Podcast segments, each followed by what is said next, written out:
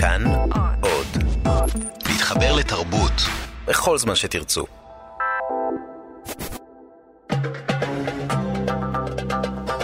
גם כן תרבות. עם גואל פינטו.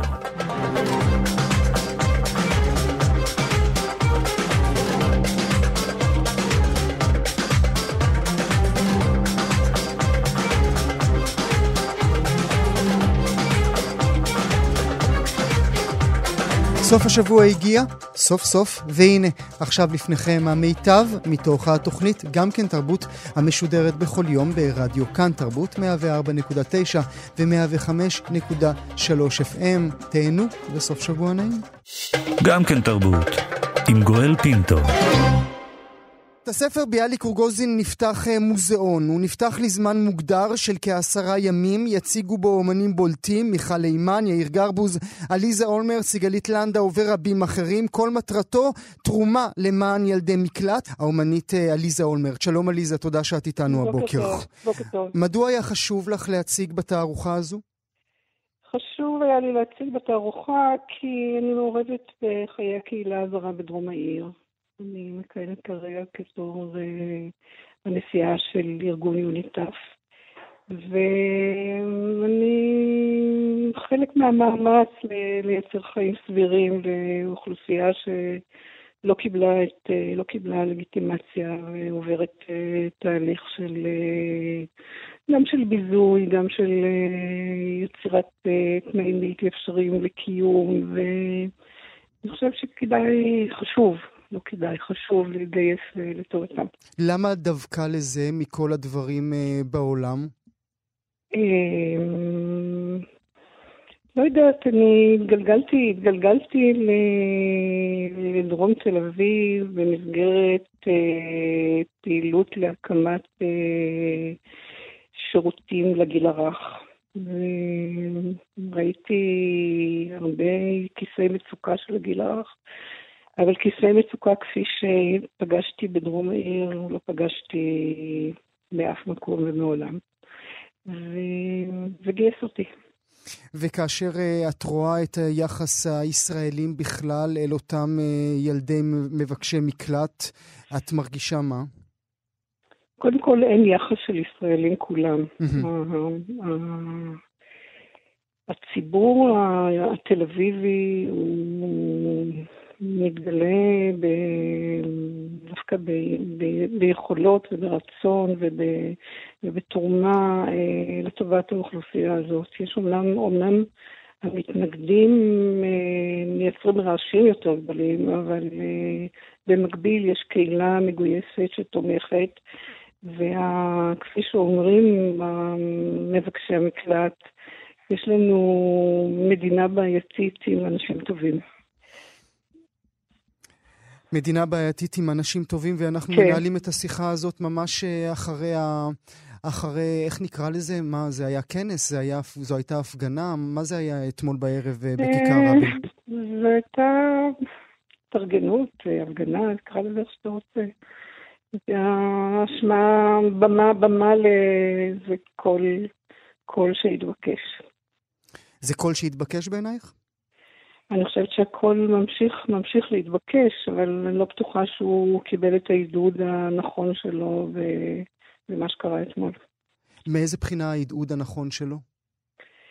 אה, משום שהוא הדגיש את השסע יותר מאשר את האחדות. אה, מצד שני הגיעו 80 אלף איש אה, שקראו ל- למתינות ולאחדות ול- ולהכרה ברוב הדומם והמרכזי שמבקש פתרונות. אה, אז אה, הכוונה הייתה טובה וההיענות הייתה גדולה, רק אה, אני חושבת שה... למרכיבים מוקצנים נטייה להשתלט על, ה... על הקול השקט, וזה מה שקרה אתמול. ואותה נטייה, אני חושב שהיא נטייה של כולנו, אם אני לא טועה. זאת אומרת, אנחנו שומעים תמיד יותר את מי שצועק חזק יותר. נכון, נכון, אנחנו נתונים, נתונים בידי כוחות מוקצנים. כי אני חושב נגיד על המפעל הזה שלך אה, במועדוניות אה, יוניטף, או התרומה כן. שלך עכשיו לא, לאותו, לאותה תערוכה. כן. זה מסוג כן. הדברים השקטים, הדברים שלא כן. עושים כותרות, כן, הדברים האלה שהם...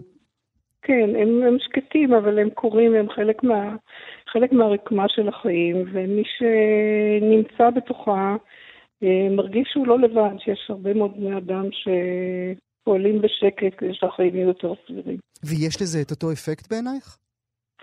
אני לא יודעת אם יש לזה אפקט אה, פוליטי או ציבורי נראה לעין. אבל יש לזה אפקט מבחינת uh, חייהם של מבקשי המקלט, שבצד uh, הגזרות והביזוי uh, מקימים להם גם מועדוניות. אני תוהה אם, את יודעת, אם ארוחה חמה היא שוות ערך לכותרות, לכותרות מבזות, כמו שאת אומרת, בעיתונים. אני חושבת שארוחה חמה יותר חשובה מכותרות מבזות. שהיא החיים עצמם. ואת עצמך לא בא לך לפעמים להיות חלק מהכותרות האלה, ולא, לא, ולא רק בשביל לא. הקתרזיס? ממש לא. עשיתי, הבחירה שלי הייתה לעשות את מה שאני יודעת במקומות שאני בוחרת, ואני לא זקוקה ל... לא זקוקה לרמקולים. נדבר רגע ברשותך על העבודה שאת אה, מציגה שם, אה, כן. מציגה או כן. מעמידה למכירה. אה, זה כן. מין, זה צילום, צריך, נסביר למאזינות והמאזינים שלנו, זהו צילום של ביצה, ביצה שבורה. ביצה שבורה שמאחים אותה או מאגדים אותה או קושרים אותה או מחברים אותה על ידי סיכת ביטחון. תסבירי לי את המוטיב.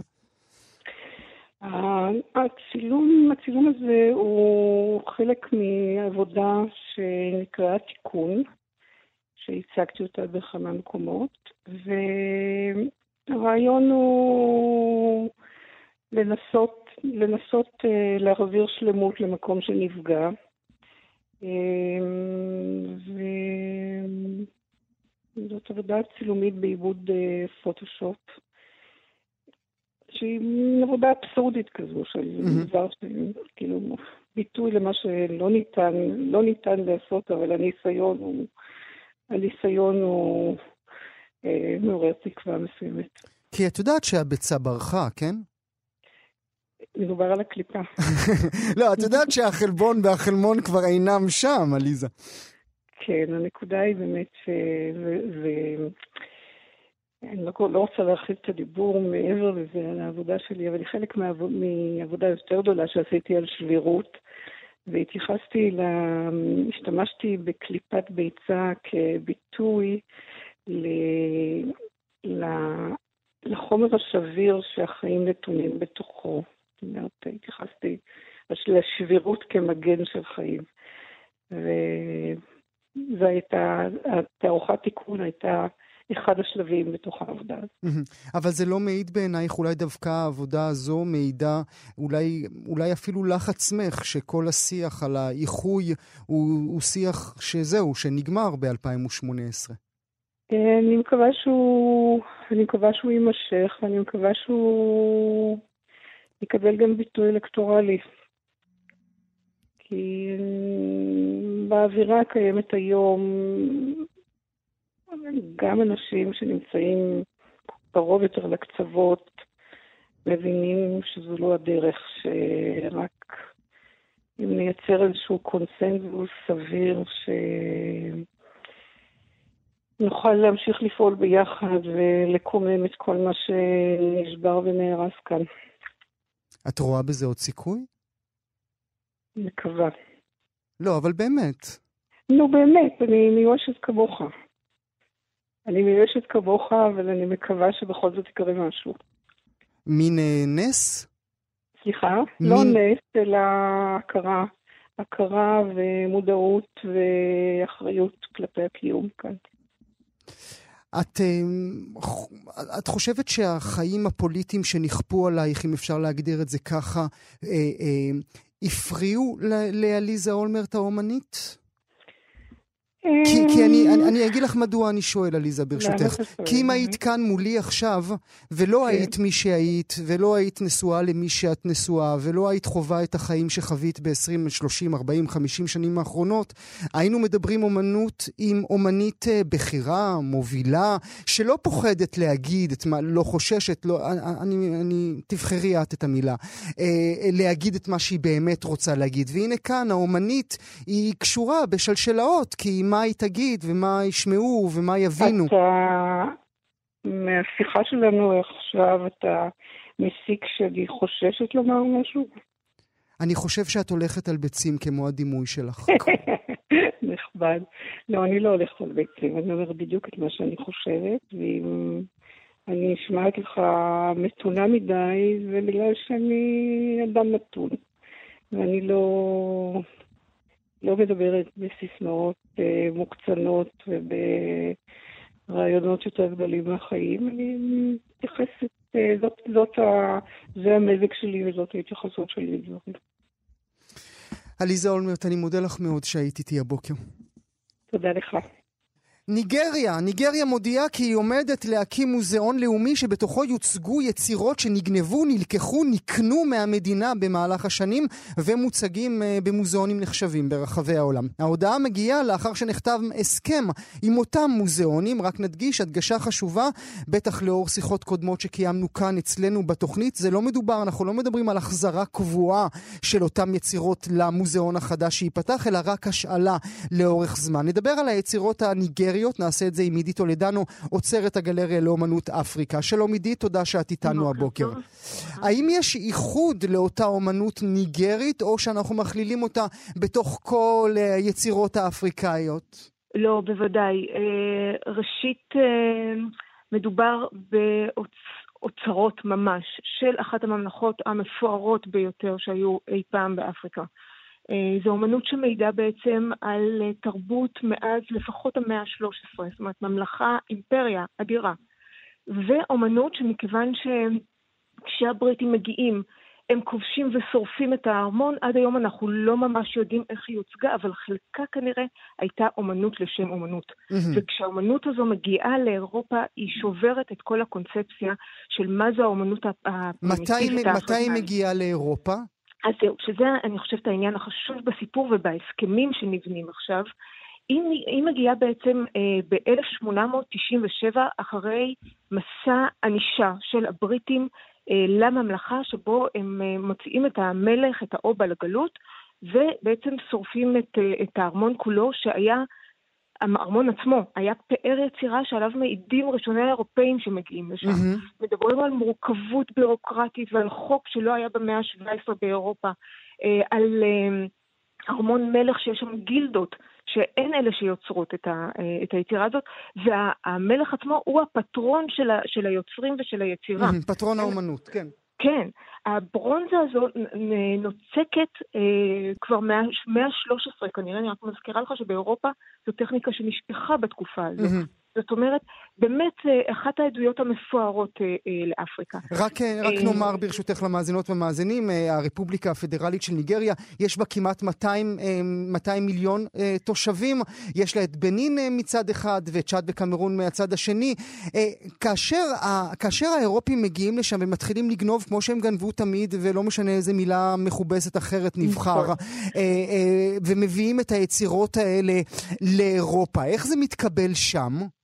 אז זהו, אז היצירה הזאת, אה, כשהיא מגיעה לאירופה, הם כבר לא יכולים להמשיך ולהגיד, הנה היצירה הפרימיטיבית, ולקחת ממנה רק מה שהם רוצים, אלא באמת מדובר ביצירה שנחשבה לטובה לא פחות אה, מהיוצרים הגדולים ביותר, האירופאים וה, אה, והיוונים, ולכן המחשבה האירופאית מתחילה להשתנות.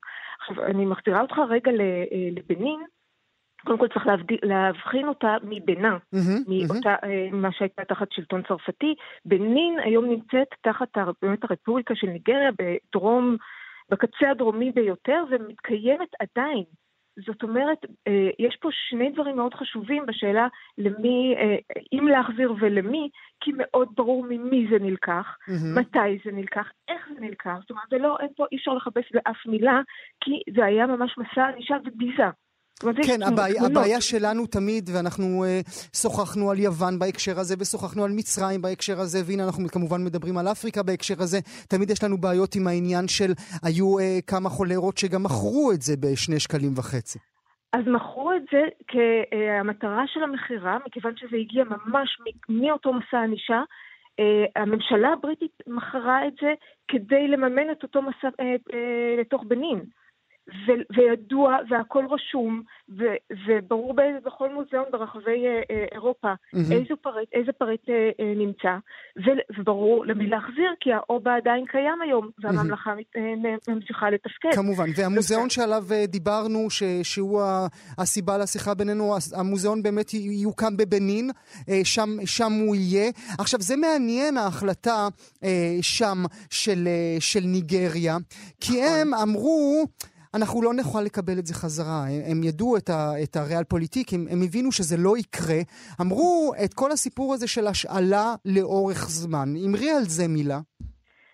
אני עוד... אה, תרשה לי להיות סקפטית גם בנוגע לכך. אה, אני מניחה שלמוזיאונים האירופאים לא תהיה ברירה היום לאור הקולות הנשמעים, גם מצד הפוליטיקאים, אבל גם מתוך אה, העוצרים אצלם, שמבינים שהיום אי אפשר להמשיך לקיים את המוזיאונים האלה בעלי הידע העל שיישארו רק במערב. Mm-hmm. לכן מקימים ועדות שונות במקומות, אה, ולפעמים גם אה, ועדות שמכילות את עוצרים מרחבי העולם, כן. מרחבי, מכמה מוזיאונים בעולם. ואני חושבת שהפתרון הזה של השאלה, לפחות להתחלה, אה, יכול להיות שזה יהיה הצעד הנכון. קשה לי להאמין שהדברים החשובים באמת, המאסטרפיסים הגדולים, יגיעו, יגיעו בשנים אז, הקרובות. אז נדבר, ב, עוד, רגע נדבר, אה, עוד רגע נדבר על מה חשוב באמת, אולי ניתן איזשהו משהו שהוא החשוב מכל, אבל נזכיר רגע את המדינות. הקשוחה ביותר אולי היא בריטניה. שהיא לא מוכנה לשמוע על החזרות, אני מניח בגלל שהיא מתארת לעצמה שהמוזיאונים שלה יישארו ריקים אם הם יחזירו את כל מה שהם לקחו מכל העולם. הרכה ביותר אולי זו צרפת, כי רואים שעמנואל מקרון עושה איזה שהם צעדים לכיוון אפריקה. אני לא, לא בטוחה דווקא. אה, אני חושבת שהוא מדבר... אה, אבל לא עושה הרבה.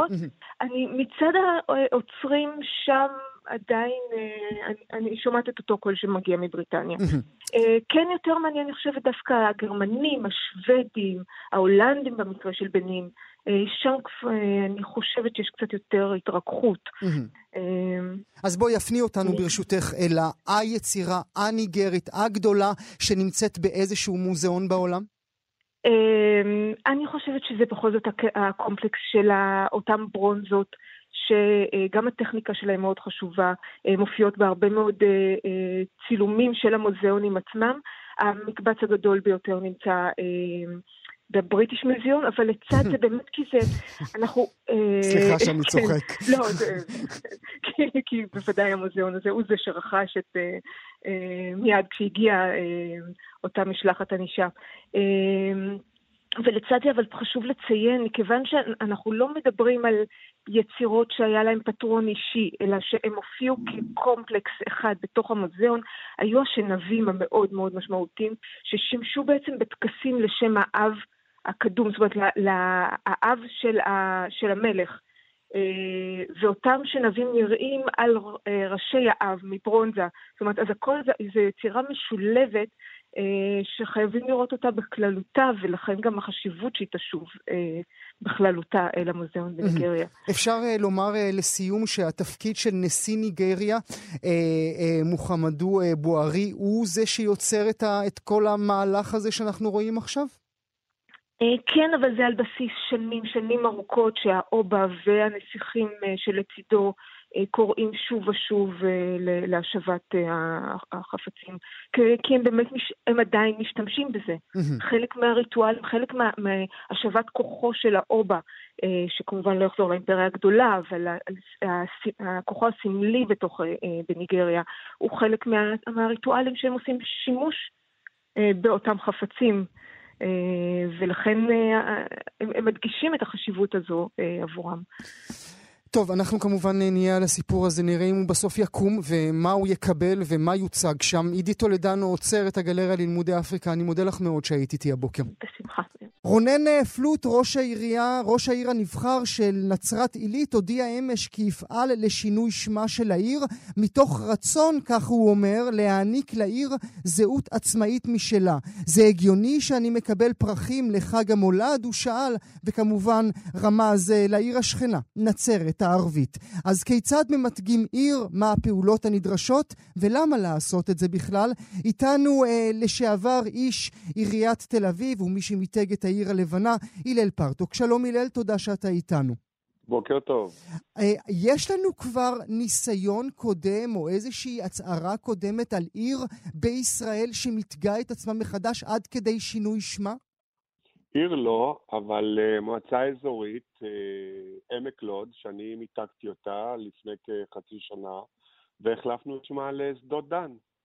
Uh, עמק לוד, לעמק לוד, למועצה אזורית עמק לוד, הייתה את אותה בעיה מסוג אחר שרונן מתלונן עליה, זה שראש המועצה התלונן שהקרבה ללוד לא תורמת למקום, לא במובן שכמו שהוא אומר, הדואר הגיע אליו, אה, אנשים, אה, יזמים הגיעו אליו כאשר בעצם הם התכוונו אה, לבנות בלוד, ולכן הוא החליט לשנות את שם המועצה.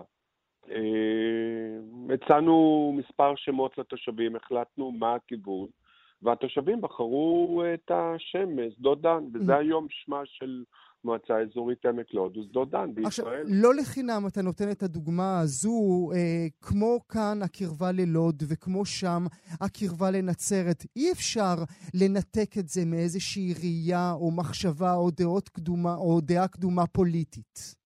אני לא בטוח שזה דעה קדומה, אני חושב שזה קשור למיתוג. אתה רוצה אה, שהשם שלך, השם של המקום שאתה נמצא בו, אה, מה זה מיתוג? מיתוג הוא בעצם לתת, אה, להכניס ערך לתוך אה, משהו שהוא למעשה ניטרלי לחלוטין. כאשר אתה מגיע לרמת גן או שאתה מגיע לכל עיר אחרת בישראל, אתה לא באמת חושב מה השם אומר. וכאשר מיתוג הוא בעצם זיקוק של ערכים לתוך שם. אתה מזקק ערכים שאתה רוצה, שאתה חושב שהם חשובים, ואתה מזקק אותם לתוך שם, ובשם הזה אתה בעצם, כל פעם שאתה אומר את השם הזה, אתה חש בהשראה לכאורה של אותם אה, ערכים. וזה לא קשור לדעות קדומות, זה כמו שקשור לשדרוג של השם שאתה נמצא בו. אני יכול להבטיח לך שאחרי אה, זמן קצר מאוד שהשם החדש של העיר יהיה, אם השם יהיה מוצלח, תכף אני אגיד לך מה קורה כשהשם לא מוצלח, אה, זה באמת עושה את הניתוק מדברים שאתה לא רוצה שיהיו, וזה באמת משדרג את המקום שאתה נמצא בו. כלומר, זה, את הפעולה הנכונה זה עושה. אבל... אתה, עוד לפני האבל, אתה, אם היית נשכר לשירותיו אה, של אה, ראש העיר אה, שם, של נצרת עילית, היית בכלל ממליץ לו לעשות דבר כזה? הייתי בודק את האפשרויות של מה צריך לעשות תהליך מחקרי, מה המקום הזה אומר בהיסטוריה, מה המקום אומר לישראלים, למה הם באים למקום, מה התושבים רוצים. צריך לבדוק את הנקודות האלו, לאן אתה רוצה, לאן אתה רוצה להגיע. כלומר, אם אתה רוצה אה, אה, להגיע למקום שבו אתה עיר תיירותית, אז השם צריך להיות מכוון למקום תיירותי. Mm-hmm. אם אתה רוצה להגיע למקום שבו אתה נבדל מהעיר הערבית השכנה לך, אז אה, אם זו המטרה בלבד, אז uh, ברור שזה צריך להיות uh, יעד שאליו צריך לכוון במיתוג של, uh, של המקום. אז זה מריח לך נכון, הלל? תראה, זה עניין uh, פוליטי. אה, אני... אתה גם איש פוליטי, אז אני שואל אותך, זה מריח לך נכון? אני לא יכול להיכנס לשיקולים של ראש עיר שמבקש לבדל את עצמו מעיר אחרת שנמצאת לידו. אני לא בטוח אם זה נכון או לא נכון. גם את זה, לפני שהייתי משיב לך, הייתי רוצה לבדוק. אני לא בטוח, אני לא בטוח אה, שזה המניע היחידי. לפעמים, אני לא בטוח, כי אני לא מכיר. יכול להיות שהמניע הנוסף הוא באמת לבצע איזושהי קפיצת מדרגה בכל מה שקשור לדימוי של העיר. Mm-hmm. גם כשמיתגתי את תל אביב וגם כשמיתגתי את העיר הלבנה, אני לא חשבתי על מה הדברים השליליים, אלא יותר חשבתי לכיוון של מה זה תורם לעיר, ולא על מה זה לא עושה לעיר. ואני, אה, אם אם הכוונה היא כוונה פוליטית, אז באמת נשאיר את זה לפוליטיקאים שיגידו, אני איש מקצוע, אני לא פוליטיקאי, אני איש מקצוע, ובמקצוע, למקרה שאני אצטרך אה, אה, לדון בעניין הזה, הבחינה שלי תהיה מקצועית ולא תהיה פוליטית. אז, אז בוא נפתח רגע ברשותך את הדיון הזה. ניקח כדוגמה, נשים על השולחן שתי ערים גדולות. ניו יורק ואחותה תל אביב, אה, שתי ערים שעברו מיתוג מחדש. למה כשזה נוגע לערים חזקות כל כך, בכלל צריך מיתוג? משום שערים רוצות להתחדש, ההתחדשות מביאה איתה קהל יעד חדש. ההתחדשות מביאה איתה אה, אה, אנשים, אה, תושבים שרוצים לעבור לגור בעיר. אני מזכיר לך שתל אביב אה, לא נמצא, נמצאת היום במקום אחר לגמרי mm-hmm. ממה שהייתה בסוף שנות ה-90. Mm-hmm. תל אביב הייתה עיר מוזנחת ונעזבת. אנשים שוכחים את זה, עם 368 אלף תושבים. והעיר הזו נזקקה לדחיפה רצינית ביותר במיתוג שלה, על מנת אה, לגרום לכך שצעירים יחזרו לבוא ולגור בעיר, שהאומנות תמשיך להיות פורחת. אה, ולכן... אה, ולא לחינם הזכרתי את ניו יורק, כי במידה רבה זה אותו תהליך, כן? עיר יש... מלוכלכת מאוד, עיר מלאה, מלאה הומלסים והרבה מאוד זנות שהפכה לבירת העולם, לפחות בירת ו... העולם התרבותי. נכון, וגם אמסטרדם עשתה את זה, וגם לונדון עשתה את זה, וגם מדינ... מנצ'סטר עשתה את זה, וגם מדינות בעולם כמו פורטוגל. פורטוגל הייתה, יש לה את רצועת החוף הארוכה ביותר באירופה, אבל זו הייתה עיר שלא היה, זו הייתה מדינה שלא לא הייתה בה תיירות פעילה. כן, אבל כאן, ש... כאן אנחנו מדברים על צעד אחד קדימה. כשבלבאו הייתה עיר נמל שאף אחד לא ביקר בה, אז מה עשו? בנו את הגוגנהיים בלבאו. אז אתה נכון. יודע, זה, עושים משהו אחד גדול, לא מחליפים את שם העיר? אז uh, יש כאלה, אתה צודק, רוב, ברוב המקומות משאירים כמובן את שם העיר ומשנים את הסיסמה. בתל אביב, אגב, השארנו עיר ללא הפסקה, אבל בדרך כלל משנים את, את הסיסמה. Uh, בגבעתיים שעכשיו עוברים, עוברת uh, תהליך uh, מיתוג, אז מדובר על עיר שטוב לחיות בה. ובראשון לציון שעברה תהליך מיתוג, אז אתם במרכז. שזה הסיסמה, משנים את הסיסמה בדרך כלל, אבל ב... אה, לא משנים בדרך כלל מקומות, אלא אם כן, כמו שאתה אומר, נצרת ועמק לוד, וכל אחד מהסיבות שלו, עמק לוד רצה להתנתק מהקרבה ללוד, אה, גם מסיבות, אה, אגב, ענייניות. אבל גם מסיבות אחרות. אתה חוזר, אתה חוזר ואומר את זה, ואני חייב כל פעם להדגיש, ה, להדגיש ככה את הכוכבית הקטנה בשיחה, בשיחה בינינו. אם זה היה עמק תל אביב, היא לא הייתה משנה את השם שלה. נכון. אוקיי. נכון. אוקיי. בוא, אנחנו... תקשיב, זה, זה, זה מציאות, זה לא משהו שאנחנו... אה, אה, זה לא משהו ש...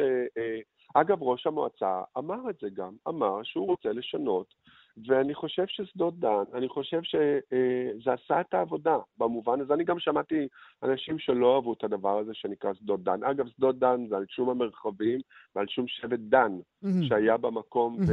ושחי בשטח הזה. אבל uh, אני מניח, אני מניח, בוא נגיד את זה, וגם אני חושב שהוא לא, רונן לא מסתיר את זה, אני חושב שאחת הסיבות, הוא אמר את זה, אני רוצה להתנתק מהעיר, מהעיר לידי. מה קורה כשזה לא מצליח, הלל? תהליך מיתוג הוא תהליך שהוא מאוד אה, tricky, במובן הזה שאם הוא מצליח, אז באמת אתה, כמו בתל אביב, אז אתה נהנה מ, מ, מחוויה בלתי נגמרת של תיירות שגואה אה, ומאומנות שפורחת, ואם התהליך לא מצליח, אתה מגיע בדיוק למקומות ההפוכים, שבהם בעצם אתה אה, גורם לתהליך הפוך, לתהליך של עזיבה, לתהליך של ירידה או פגיעה בתדמית, ולכן ההחלטה היא, זה כמו, זה ממש צומת דרכים שבו אתה עומד ואתה מחליט האם לפנות ימינה או שמאלה, וימין מביא אותך לשיא ההר, ושמאלה מביא אותך לתאומות. אה, אה, ולכן ההחלטה שם היא מאוד אה, קריטית וחשובה, וצריך לעשות בה חשיבה רבה לאן רוצים לקחת את העיר. אגב, יכולה להיות החלטה טובה, שאם היא לא תבוא עם תוכן, כלומר, אם נצרת תחליט שתהיה עיר תיירות, אבל לא יהיה בה מקומות בילוי של תיירות, mm-hmm. ולא יהיה בה מספיק מלונות, ולא יהיה בה אטרקציות תיירותיות, אז למעשה... אתה אומר שהשם כל... הוא רק פלסטר. השם, בדיוק, השם לא יעזור, הם יכולים, אתה יודע, עד מחר ועד מחרתיים ועד שנה הבאה לצרוח, אנחנו עיר תיירות, זה לא יעזור. כלומר, השם שבוחרים חייב להיות מחובר למהות של העיר. כן, מילה, ולכן... מילה כן. לסיום כן. ברשותך, הלל. אה, סתם אה, אה, אה, בעניין חוקי, ראש עיר יכול ככה לבד עם עצמו להחליף את השם של העיר שלו? אתה עלית על נקודה מאוד חשובה. כבר הייתי בתהליך מיתוג עם כוכב יאיר, אה, צור יגאל, שרצו להשאיר רק את כוכב יאיר, וועדה במשרד ראש הממשלה לא אישרה את זה, לא אישרה את שינוי השם, בשדות דן היא כן אישרה. אתה מסיים תהליך, ואתה צריך להגיש את התהליך הזה לוועדה, והוועדה בודקת האם, אה, האם זה נכון, האם זה לא נכון, האם התושבים מסכימים. אני אגיד את זה ככה, אם תושבים אם מספר התושבים שיתנגד לשם החדש יהיה מספיק גדול והם ישלחו את ההתנגדות שלהם לוועדה, הוועדה לא תאשר את השם. כלומר, יכול להיות תהליך שבו יהיה תהליך ארוך, יקר, ובסופו של דבר הוועדה תחליט לא לשנות את השם. זה תהליך שהוא אה, אה, אה, הוא לא, הוא לא ודאי. Mm-hmm. אתה צריך אה, באמת לוודא שהשם שאתה בוחר אכן מקובל על התושבים, צריך לראות שאין התנגדויות. אה, ומשם, אה, אגב, ההתנגדויות יכולות להיות גם מ... אה, לא רק מתושבים, יכולים להיות גם מראשי ערים אחרות, סמוכות. Mm-hmm. וההתנגדות שלהם תיבחן בכובד ראש. מעניין. טוב, הלל פרטוק, אני מאוד מודה לך שהיית איתי הבוקר. תודה רבה. אנחנו אצים רצים אל הנושא הבא שלנו. השבוע, לפני מאה שנים בדיוק, מת המשורר האנגלי וילפרד אוון. הוא מת כשבוע לפני תום המלחמה, מלחמת העולם הראשונה. רק שלושה שירים שלו פורסמו בחייו. היום הוא נחשב לאחד מגדולי המשוררים של התקופה. נדב אלפרין, איש כאן תרבות, איש אש זרה. המשורר נדב אלפרין נמצא איתנו כדי לספר את סיפורו. שלום נדב. שלום גואל. ואתה יודע מה? נתחיל בשיר, בשיר שהוא המנון. המנון לנוער הנידון למוות. פעמונים לנשחטים כעדר, רק זעם תותחים אוכל אדם, גמגום רובים בנהמה רועדת, הוא לבדו יגבר על אספדם, בלי טקס קרנבלי, בלי תפילה, בלי פעמון, בלי מקהלה של אבל, רק פגזים טרופים במקהלה, וכל תרועת ארצנו הדואבת. אלו נרות יאירו את מותם, לא בידי בנים, בעיניהם ינצנצו פרדות, תכריכיהם יהיו פני הבנות, לובנן התם, פרחי קברם, רוך אוהבים נשגב, כל ערב תריס שלזכרם יוגף. אוקיי. זהו אולי השיר המפורסם, ביותר של. המפורסם ביותר שלו כמובן. אה, אה, מה הפך את השיר הזה לכל כך מפורסם ומדוע נשבר הלב בכל פעם שקוראים אותו? מפני שהנוער הנידון למוות הוא ווילפרד אוהן עצמו. עצמו. הוא, כפי שאמרת, רק שבוע לפני הסכם הפסקת האש של מלחמת העולם הראשונה, הוא מצא את מותו בחזית הצרפתית. איזה ביטוי נורא למצוא את מותך, mm-hmm. לפגוש mm-hmm. במותך, ואימו. שאהבה אותו כל כך, שהוא היה הבן המועדף עליה, כמו שיכתבו ביוגרפים, שגידלה אותו לחינוך טוב, נתנה לו מגיל צעיר לקרוא ספרות, לקרוא שירה, ובעצם בנתה אותו כמשורר, מקבלת את הבשורה על מותו ביום שבו כותרות העיתונים מבשרות לה על הפסקת האש ותום המלחמה. בחור... מתי הוא כותב את השיר הזה שהפך להמנון שלו? את השירים הללו הוא כותב זמן המלחמה, אבל לא בחזית. Mm-hmm. הוא גויס בשנת 1915, בחור צעיר, בן 22-23, שאיכשהו הגיע לצרפת, בגלל שהייתה לו אנגלית מאוד טובה, ללמד שם אנגלית בבית הספר ברליץ. עדיין אנחנו מכירים סניפים של ברליץ בכל העולם. ושם הם מגיעים אליו השלטונות האנגליים, מחזירים אותו לאנגליה כדי להתאמן, להפוך אותו לחייל, ומחזירים אותו לחזית הצרפתית. צרפת הופכת להיות המקום שהופך למשמעותי ביותר בחייו, ומהר מאוד הוא חווה כמה חוויות, גם פציעות, גם חוויות אחרות, במהלך המלחמה, שגורמים למפקדיו לחשוב שהוא נכנס להלם קרב, ומפקדיו שולחים אותו ל... בית חולים צבאי כן. להלומי קרב באדינבורו בסקוטלנד, ושם הוא פוגש משורר אחר בשם זיגפריד ששון, אולי המשורר המפורסם ביותר מבין חיילי מלחמת העולם הראשונה, משורר יהודי, mm-hmm. ששון, שנשלח לשם גם כי הוא כביכול בהלם קרב, אבל זה לא ממש נכון. הוא נשלח לשם מכיוון שהוא פרסם במהלך המלחמה שיר אנטי-מלחמתי, והמפקדים שלו אמרו, זה לא בדיוק החייל שאנחנו רוצים בשדה הקרב, והוא יוריד את המורל. שלחו אותו לשם, השניים נפגשים, ומכיוון שהוא מגיל צעיר מאוד אהב מאוד שירה, הוא גדל בבית אנגליקני הדוק מבחינה דתית, ומגיל מאוד צעיר הוא קרא את התנ"ך, את התהילים, והוא טען שמשם הוא שאב הרבה השראה, אחר כך הוא קרא את קיטס ואת שייקספיר והתאהב בהם כלשונו. והנה הוא פוגש משורר, לזיגפריד ששון כבר הייתה הכרה מסוימת, הוא היה מבוגר יותר, והמפגש הזה עם משורר מוציא את המשורר שבו החוצה, הוא מתחיל לכתוב, הוא גם מראה את שיריו לששון, שנותן לו ביקורות חיוביות, ובין השניים מתפתח קשר מאוד מיוחד, קשר שאם קוראים את אה, יומניו של ששון, מגלים שהוא למעשה הפך את יומניו של אה, אוהן, mm-hmm. מגלים שהוא הפך מבחינתו של אוהן לקשר של אהבה. אהבה שהיא כנראה הייתה חד צדדית ממנו אליו, אבל הייתה לו כזו קרבה לששון, שכשששון עזב את, ב... את בית החולים, נקרא לעזוב את בית החולים הצבאי, אז ליבו ממש נשבר, הוא לא ידע איך הוא ישרוד שם לבד, ולמעשה ביומניו הוא ממש כותב טקסטים שמעידים על אהבת הגברים שלו שיוחדה לששון, טקסטים שאחיו, אחרי המלחמה, בוחר לצנזר, כי זה היה זמן שבו דבר כזה, בייחוד במשפחה דתית, כמו שהוא גדל בה, לא היו יכולים להעלות על הדעת, ואתה יכול קצת אה, להזכיר את היחסים האלה בין אה, אורן לששון, קצת כמו בר, ברנר וגנסין בספרות העברית, שני סופרים שמוצאים חיבור שהוא יותר מן החיבור הידידותי, יותר מהחיבור הספרותי, אבל לא... זה, בל... זה לא מתאפשר. הם לא יכולים לומר את זה אפילו, להעלות את זה אפילו על בדל... אה, אה, על, על דל שפתם. איך מקבלים את היצירות שלו לאחר שהוא מת, כאשר האימא עושה את כל מה שהיא יכולה כדי שהיצירות יפורסמו? מקבלים את היצירות שלו קבלה, אה, האמת, די מיידית, מפני שמשוררים כששון ועידית סיטווה ואחרים לוקחים על עצמם להיות סוכני הזיכרון שלו. וגם הסיפור שלו, אי אפשר להתעלם ממנו. אתה קורא את השירים הללו שאומרים, אנחנו שרים פה בעצם המנון לנוער שדנו אותו למוות. אנחנו מצלצלים להם בפעמונים, אבל רק אחרי שהם מתים. והוא כותב את זה, והוא מת. ו, ויש לו שיר שהשם שלו הוא um, טוב למות בעד ארצנו בלטינית. Mm. והוא כותב שם שלא באמת טוב למות בעד ארצנו, mm. אבל הוא בסופו של דבר מת בעד ארצו. מעניין. אנא, לסיום, קרא לנו שיר נוסף. לסיום אני אקרא שיר שקוראים לו משל הצעיר והזקן, ואני חושב שהתרבות שלנו יכולה לאמץ את השיר הזה אל קרבה. וישכם אברהם, ויבקע עצי עולה, וילך, ויקח בידו את האש ואת המאכלת.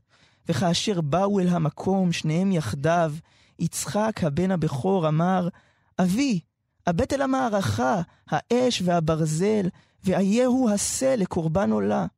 ויעקוד אברהם את הנער באזור ושרוך, ויבן סוללות לחפירות באתר, וישלח את המאכלת לשחוט את בנו.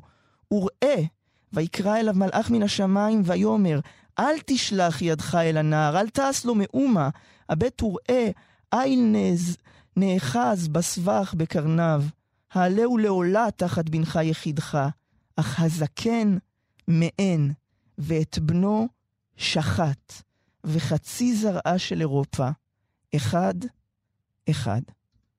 וואו, חצי זרעה של אירופה, אחד-אחד. מאה שנים למותו של המשורר האנגלי וילפרד אוון. נדב אלפרין, כרגיל, תודה שהיית איתנו. תודה, גואל.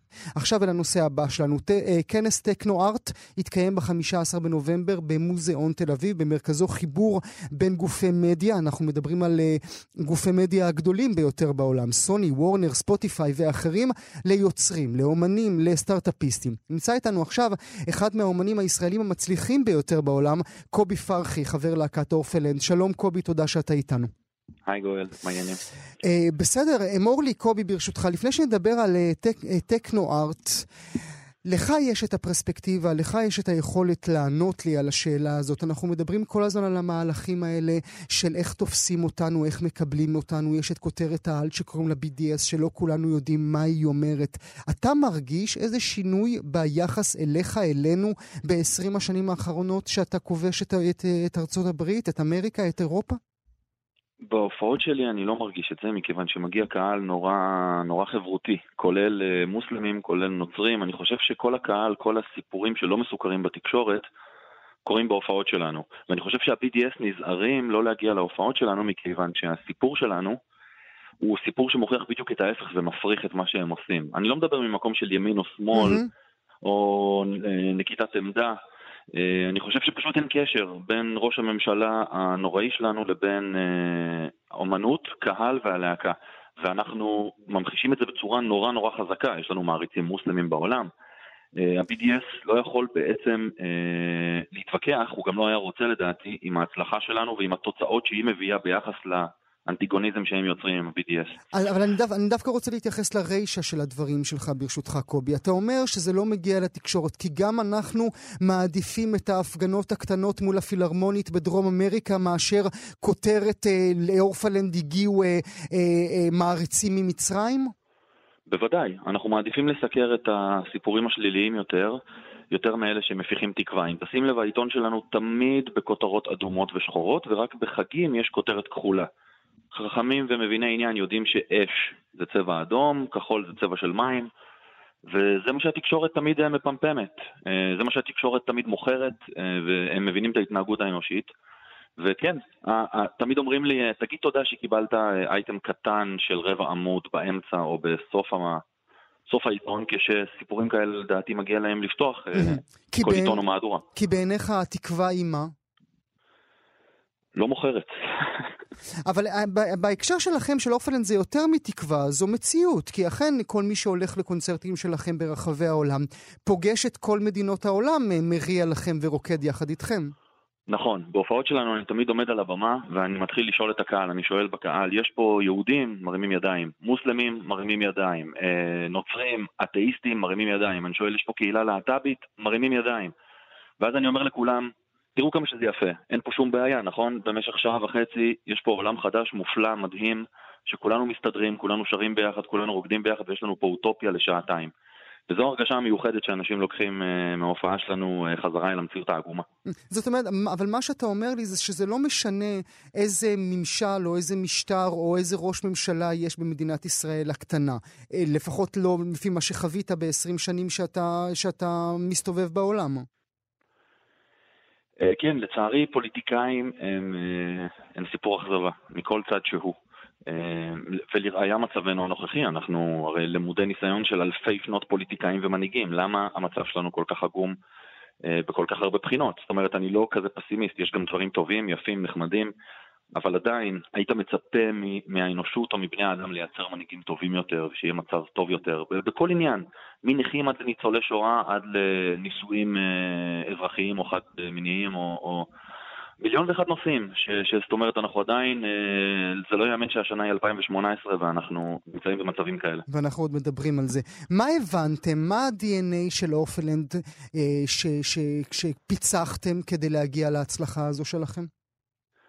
אני חושב, קשה, אתה יודע, אין הנחתום מעיד על עיסתו, אבל uh, אני חושב שזה משהו בכור היתוך שיש לישראלים, שמביאים איתם את קיבוץ הגלויות מכל העולם. זאת אומרת, אין סיפור דומה לזה לבלגי, אין סיפור דומה לזה לאוסטרי, אין סיפור דומה לזה.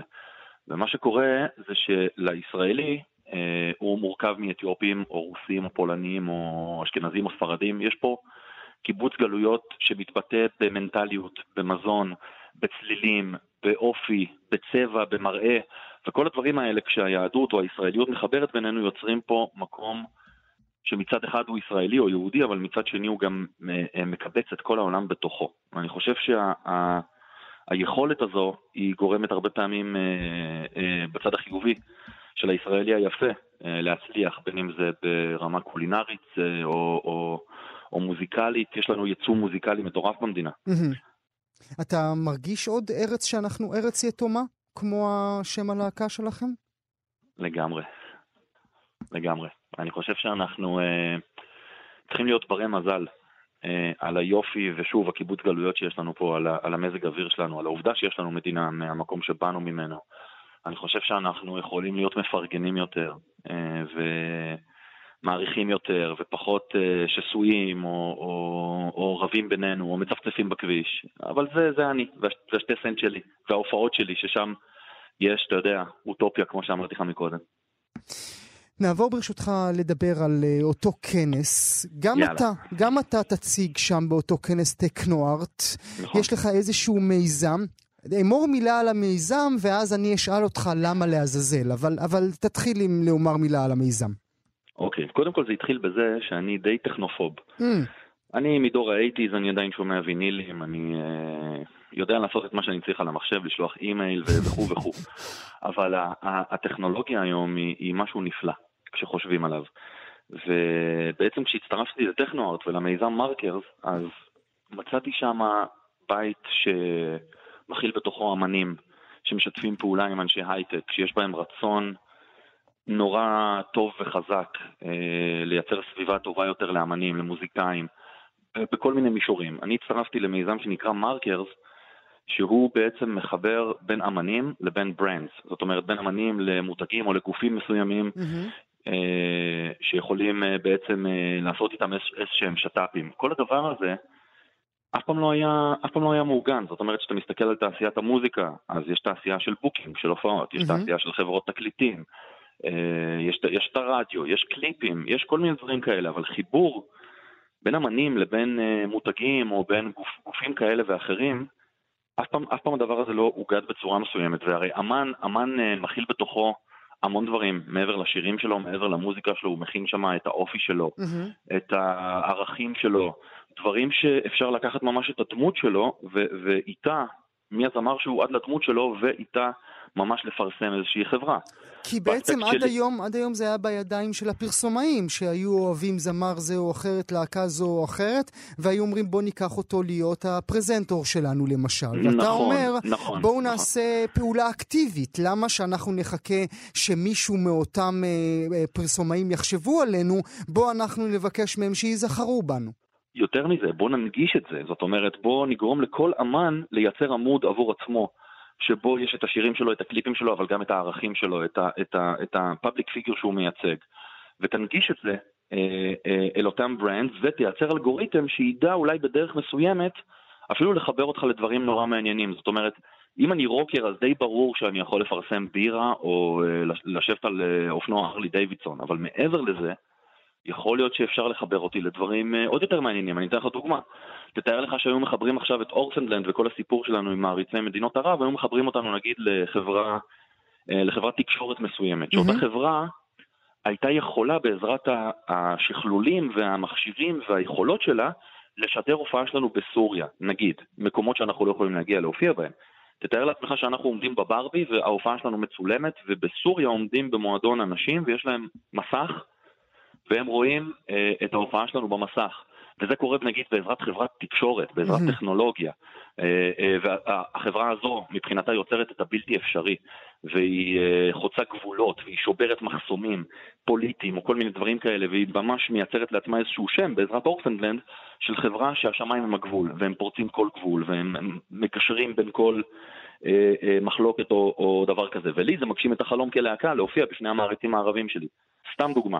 כן. מרקר נמצאת בשביל הדבר הזה, בשביל לחבר בין האמן לבין חברה טכנולוגית, או בכלל לכל גוף שהוא, שלא היה יכול להיווצר ביניהם קשר. ובעצם... כמו שאמרתי, נורא, נורא הגיוני שאני אפרסם בירה, אבל נגיד רעיון כזה, מרקר זה יכולה לגרום לו לקרות. אה, בעצם אה, זה אומר שב-15 בנובמבר במוזיאון תל אביב אתה פעם ראשונה תוכל לשבת מול אנשי ספוטיפיי, שאולי, טוב, אולי אתה לא דוגמה מספיק טובה, כן, אבל שמישהו פחות מוכר ממך, או מישהו עם פחות הצלחה ממך, יש לו את ההזדמנות לפגוש את האנשים האלה. בהחלט, בהחלט. אני שמח לחלוק איתם uh, את הבמה, לדבר איתם ולספר להם uh, את הרעיונות האלה. אני בטוח שהם ימצאו אותם נורא מרתקים, כי זה, כי זה יוצר ממש פלטפורמה חדשה, ו- ו- ומעגן אותה ממש בצורה שהיא יכולה לפעול כתעשייה בפני עצמה. Mm-hmm. ואני מחכה לזה, ואני חושב שזאת תהיה הזדמנות מדהימה לאמנים וגם לחברות תקליטים וגם לגופים מסוימים להתחבר ולייצר משהו נורא יפה עוד added value לכל האמנות שלהם, בנוסף לכל מה שהם עושים. והנה אתה הרבה פחות טכנופוב ממה שהעדת על עצמך. קובי פרחי. משתפר כל הזמן, תשמע, משתדל. אני יושב לפעמים בישיבות אצלנו שם ונאמרים אה, מילים שאני עדיין, עדיין לא מצליח להבין מה, מה, מה המשמעות. למדתי רק לאחרונה מה זה דשבורד, אתה יודע, כל מיני דברים כאלה. תענען ותעשה את עצמך מבין. בדיוק. קובי פרחי, אני מודה לך מאוד שהיית איתי הבוקר. תודה, גואל. שש שנים לאחר שסגר את דלתותיו ושבע שנים לאחר תחילת מלחמת האזרחים ורצח הנשיא בעמו, אה, נפתח בסוף השבוע מחדש המוזיאון הלאומי בדמשק. נדבר על המוזיאון ומה עלה בגורל יצירותיו במהלך שנות המלחמה. נעשה את זה עם דניאל אה, סלאמה, כתב לענייני העולם הערבי בוויינט. שלום דניאל, תודה שאתה איתנו. שלום, בוקר טוב, תודה לכם. אז אנחנו מדברים על מוזיאון שקיים כבר מ-1920, זאת אומרת, עוד רגע ממש יחגוג את uh, שנתו המאה. מה היה מצבו, דניאל, בעצם בשנות המלחמה האחרונות? Uh, נכון מאוד, מדובר על uh, מוזיאון שהוקם ב-1920, כפי שאמרת. חשוב להבין שמדובר במוזיאון שהוא קודם כל הגדול ביותר במדינה ונחשב לאחד החשובים בעולם הערבי כולו.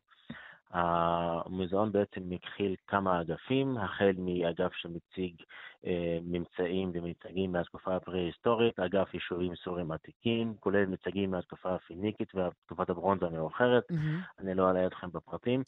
בשביל זה אנחנו אה, כאן, אנחנו תוכנית תרבות, כן. אה, מעולה. אז אם כבר, אז אה, בואו נספר לך על אחד הממצאים החשובים. לך על זה, דניאל. שיש במיצג. בית הכנסת, ש... שחזור יותר נכון, של בית הכנסת בדור האירופוס. אה, מתגאים בזה ומציגים אותו בתור אחד הממצאים הבולטים והחשובים ש... שנמצא שם. אה, בסך הכל, במוזיאון יש יותר מ-300 אלף מיצגים באוסף שלו. כשאני אומר מיצגים, אני מתכוון על שלל הסקאלה, החל מפסלים, ממצאים ארכיאולוגיים, פסיפס, וכולי וכולי. אחד מהם, דרך אגב, זה איזשהו לוח חימר שכתוב עליו באלף-בית האוגריטי, 30 אותיות באלף-בית האוגריטי, שהם מתגאים בזה שבעצם אה, נמצא שם והם מציגים את זה. עכשיו, מלחמה נוגעת בכל פן אפשרי של החיים, גם המוזיאון הזה, כמו כל המוזיאונים והאתרים הארכיאולוגיים בסוריה, נפגעו באיזשהו מובן. לכן, כשנה לאחר שהתחילה המלחמה, התקבלה החלטה אה, לסגור אותו. לסגור אותו על רקע קבע, בעצם כדי להציל. אותו, להציל כן, אותו להציל למעשה. אותו, בו. ההחלטה, אם אני לא טועה, דניאל, הייתה של המנהל עצמו, של מחמון עבדול כרים. זאת אומרת, הוא, נכון זה, זה שדאג כל כך למיצגים שיש שם, שאמר אה, צריך לעשות מעשה. נכון, ולא רק דאג לממצאים של המוזיאון עצמו, בעצם עשו מעשה והרחיבו גם את כל, הפכו אותו למעין מקום ששמו בו יותר מ-80 אלף ממצאים שונים שאספו אותם ברחבי המדינה mm-hmm. ומ-34 מוזיאונים שונים. הביאו אותם לשם בעצם כדי להגן עליהם ממעשי ביזה ונזק. ראינו במהלך הלחימה, לא יודע אם אתה זוכר, פחות או יותר, אה, כמה מקרים שבהם אתרים נהרסו כמעט כליל. המפורסם שבהם למשל, זה אתר חפירות בעיר תדמור. כמובן. כמובן, שזה, שזה פחות או יותר אנשי, הדבר הראשון שאנשי האיזיס עשו כאשר הם הגיעו בדיוק, אל, המקומות נכון. האלה. הם הרסו כל דבר שדיבר אומנות, ראינו את זה גם במקומות אחרים בעולם. היה לו את המנדט לאותו מר עבדול כרים לסגור את המוזיאון שלו כאילו זה היה ביתו הפרטי? תראה, כנראה שבאותה עת... אה, המצב והסיטואציה שבה המדינה הייתה הצריכה לעשות mm-hmm. איזשהו מעשה. ראינו מה קרה לממצאים שלא הוגנו. Mm-hmm. למשל, הפסל של האריה של mm-hmm. אה, במהלך יוני 2015 הוא נהרס כמעט כליל על ידי אנשי דאעש. אותו פסל, שהוא חזר, דרך אגב, היום הוא עומד בכניסה למוזיאון כמשהו סימבולי של הנה, ניצחנו את הטרור, ניצחנו את המלחמה. הפסל המאוד מפורסם של, של סוריה, שהושמד כמעט כליל, עכשיו הוא עומד בכניסה למוזיאון דמשק. עכשיו, במידה רבה הבינו בסוריה מה שלא הבינו בעיראק, כאשר אנחנו יודעים שכל הממצאים האומנותיים והתרבותיים של עיראק נבזזו במהלך uh, שנות המלחמה, שם גם הגיעו לארצות הברית כמובן ולמוזיאונים אחרים בעולם, אבל נכון. הם לא רצו שזה מה שיקרה גם להם. נכון, לכן הם סגרו את המוזיאון, שמו בתוכו את כל הממצאים שהביאו גם ממקומות אחרים, הם אשכרה אחסנו אותם בתוך ארגזים ממתכת ונעלו אותם, ואת המצגים הגדולים, אלה שקשה להזיז ממקום למקום ואתה לא יכול לנייד בבטחה, בעצם מצגים שהם קבועים, הם פשוט בנו סביבם קירות בטון עבים, כדי להגן עליהם מפני מים, מפני הצפות, מפני אש, מפני פיצוצים. אה, דרך אגב, הגינה של המוזיאון, למרות שהיא לא באמת חלק מהמוזיאון ואין בה יותר מדי אמצעים, היא, היא נשארה פתוחה לקהל הרחב, אבל המוזיאון עצמו הפך לבונקר של ארכיאולוגיה וממצאים שהביאו לשם כל מה שיכלו להביא כדי לשמור עליו. המוזיאון כולו לא נפתח, יש לציין רק חלקים ממנו, והם לפי ההצהרה הסורית, הם לאט לאט מקווים שלאט לאט יפתחו עוד, עוד, עוד אה, אגפים ועוד אגפים, ו... עם הזמן גם הממצאים שנלקחו מאתרים אחרים, גם הם, גם הם ייכנסו יחזרו, לשם. יחזרו לשם. כן. עכשיו, אני רוצה רגע לחזור לתחילת דבריך, אה, ברשותך, דניאל, כן. ולשאול אותך, כשאתה אומר שהם סגרו את, ה, את המוזיאון הזה, כאשר הם הבינו שמלחמה ממשמשת ו- ו- והולכת להרוס את כל מה שזה, ואתה דיברת גם על כך שהוא אחד מהמוזיאונים הגדולים ברחבי העולם הערבי, זה אומר שגם ביקרו בו משאר מדינות ערב? Uh, בהחלט, בהחלט, וגם בטקס של הפתיחה הם התגאו בזה שנכחו שם לא רק אנשים סורים, הביאו אנשים מכל רחבי העולם, גם מאירופה ורוסיה דרך אגב, אה, כל מיני חובבי היסטוריה וארכיאולוגים שבאו לשם כדי אה, לצפות בפתיחה. אני מתאר לעצמי שהם הוזמנו מבעוד מועד. אבל בסופו של דבר במעמד הפתיחה נכח שם שר התרבות שגם התייחס לזה, בעצם ניצל את המעמד כדי להגיד שהנה כל העולם מביא הסולידריות עם סוריה ושהעם שלה בעצם מחובר לשורשים, למורשת, לאדמה, שזה, והוא כמובן קשר את זה להישג של סוריה, לצבא של אסד שנצח את הטרור וכו' וכו', אבל נניח לזה כרגע.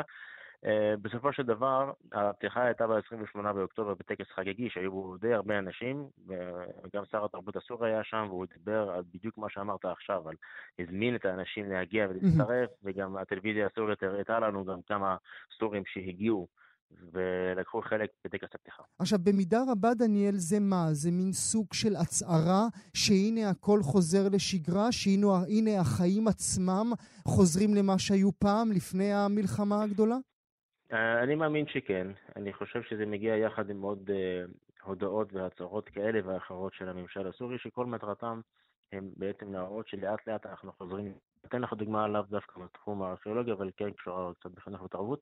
משרד החינוך הסורי פרסם לפני כמה חודשים שהם פותחים מחדש את בתי הספר, הודיע על כמות של אלפי מורים חדשים שנקלטו, uh, הציגו איזשהו מיצג שמזכיר את ה... אם אתה מכיר, כשאתה יוצא משדה התעופה באמסטרדם, יש לך את ה-I love אמסטרדם. אז עשו משהו דומה, אבל I love דמסקס. Mm. אה, אה, שזה נחמד, אבל תבואו בצבעים אחרים. לא מזמן גם אה, בעקבות גילוי מחלתה של אסתמה, הם פתחו בקמפיין רחב היקף בכל המדינה כדי לעודד נשים ללכת להיבדק בעצם ולעורר גילוי מוקדם של המחלה. Mm-hmm. אז כן, אני חושב שזה חלק, מגיע כחלק מהמאמצים הסורים לשדר בראש ובראשונה לאזרחים שלהם ולפליטים הסורים שמחוץ למדינה, הנה, אנחנו חוזרים לאט לאט לשגרה, גם התרבות אצלנו מתחילה לחזור ולפעום כמו פעם. דרך אגב, אחד הדברים שמאוד אהבתי שעשו שם, זה קבוצה של 18 אומנים סורים שנכנסו לאחת ממנהרות אה, הטרור, הם קראו לזה ככה, מנהרה שאנשי דאעש כנראה או גוף אחר השאיר מאחוריו, הם פשוט נכנסו לשם לאחר שהצבא רוקן אותה והפכו אותה למושג אחד גדול של אה, פיסול אה, ואומנות, זה זה היה נחמד. מעניין. דניאל אה, סלמה, איש ynet, אני מודה לך מאוד שהיית איתי הבוקר. תודה רבה לך, כאן הגיעה לסיומה תוכנית נוספת של גם כן תרבות. כרגיל, אנחנו שולחים אתכם לעמוד הפודקאסטים שלנו, עמוד ההסכתים, בכתובת כאן.org.il/פודקאסט, שיהיה לכם מה להאזין. תודה שהייתם איתנו.